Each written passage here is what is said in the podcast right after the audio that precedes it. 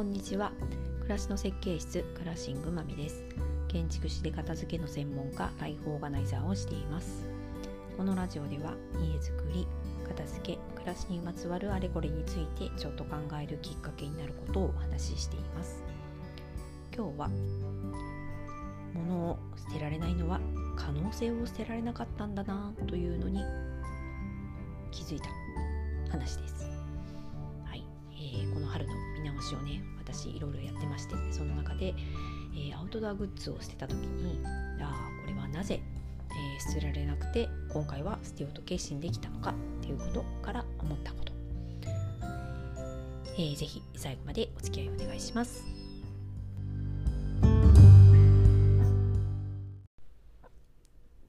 えー、ゴールデンウィークが終わって1週間が過ぎました。はい、金曜日までお疲れ様でした。私もちょっとゴールデンウィークのこう遊び疲れが出てまして今週はちょっといまいち体調が優れない日が多かったですが、まあ、なんとか復活してまいりました、えー、この4月からずっとね、まあ、私は家の片付けを割と積極的にしていたんですけれど、まあ、それは、まあ、このお話でもね何度過去には触れてるんですが4月からえー、息子が大学進学で一人暮らしを始めたのでもう今は夫婦2人と犬犬じゃない 猫2匹という暮らしになりまして生活がすごいやっぱり変化したんですよね。で私は、まあ、息子はねあの大学で今京都に行ってるんですけど小学校の3年生から中3まで寮生活をしていたというのもあってこう子供がいなくなるってことには割とすぐ慣れたんですよね。まあ、当時、えー、6年ちょっとの間は、えー、息子は平日はね寮生活でいなくてかつ夫もね単身赴任でいなかったので一人暮らし期間のような、えー、生活をしていたので子供がいなくなって寂しいっていうのはあのほぼまあちょっとは感じましたけどあまりなく、えー、こう淡々ともう5月になったという感じですね。でもう今はだから子供がいないそして子供と何かするということがまあほぼなくなったわけなので、うん、すごくもうなんかじゃあこれから自分はどうするんだっていう視点でものが見れるようになったなというような気がして、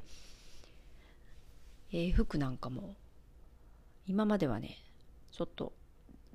旅行じゃないですけど、まあ旅行ですね。旅行とかをのアウトドアっぽいもの。まあ、そういうシチュエーションで着れる服っていうのをちょっと別で持ってたんですけど、もうこれは、まあ私は着ることがないだろうっていう判断がようやくできた感じです。もうここ5年ぐらいはね、着てなかったんですけど、でもまた、使うかもなとか着るかもなっていうまあ本当にねあの片付けで捨てられない理由の大きな一つでもある、まあ、いつかとか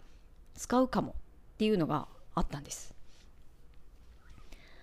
なんかねその可能性を感じてというか可能性を捨てたくなかったというのが近いのかもしれないですね。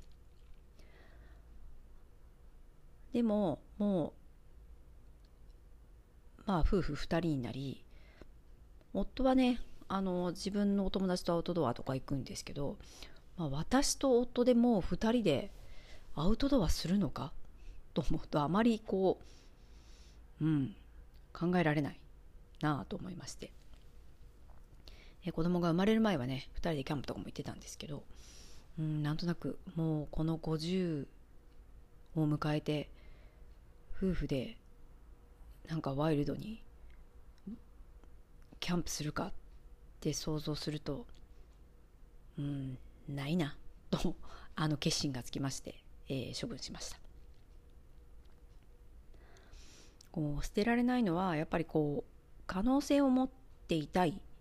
ていうのもあったんだなと思っていやまだ行くかもしれないしそして行ってもいいかもなっていう思いもあったと思うんですよね。まあ私が自分で行くと決めることはないかもしれないけど、まあ、行くというチャンスがあれば行ってもいいかなという積極性はないにしてもその可能性を持ち続けたいっていう気持ちがあった。でもこう生活がね変わったことで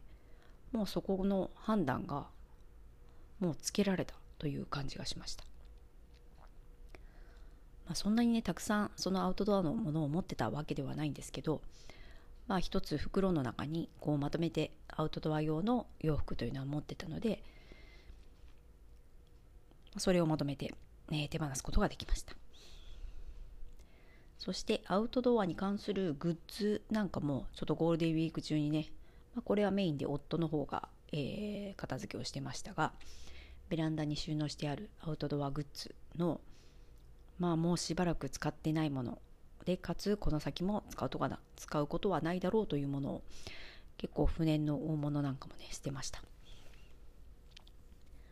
まあこれらもねアウトドアグッズっていうのもやっぱりいいものをどんどん出てくるっていうのもあるのでもう私たちはアウトドアを始めたのは本当に結婚当初からなのでえ何年ですか？もう25年近く前のものも、まあ、なくはないという感じなので、えー、もう本当に15年ものぐらいのものばっかりなので、まあ、もしこの先ね何か必要なことがあれば、まあ、もうちょっと、うん、便利だったり使いやすいものを購入すればいいかなというのもあり、えー、大きなテーブルと、えー、小さめのテーブルが2つあったんですけど大きな方は、ま、手放しました。まあ、本当に結婚当初また子供が小さい時はキャンプ場じゃないところでキャンプするっていうのが、まあ、我が家の基本でして、え、その頃は犬も飼ってたので、えー、キャンプ場とかに行くとねやっぱり犬を自由にさせられないので、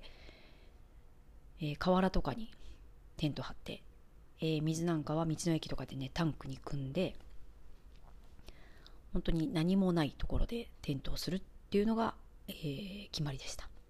まあ、決まり。うちの決まりですね、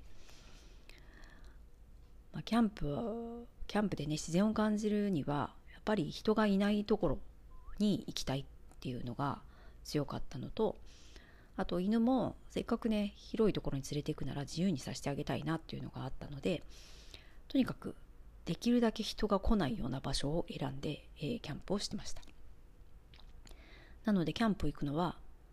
キャンプする場所を探すのも一つ大きなミッションだったので、えー、運転しながらねまあ、河原でやることが多かったんでなんか砂利が少ないところはないかとか、えー、車が降りられていいこうスポットはないかっていうのを探しながらねよくキャンプ行ってました。もうねそんなあのサバイバルなキャンプをすることはないと思いますので、そういった判断もこう生活、まあ、家族の形態が変わったことで、えー、判断つきやすくなったなっていうふうに思いました。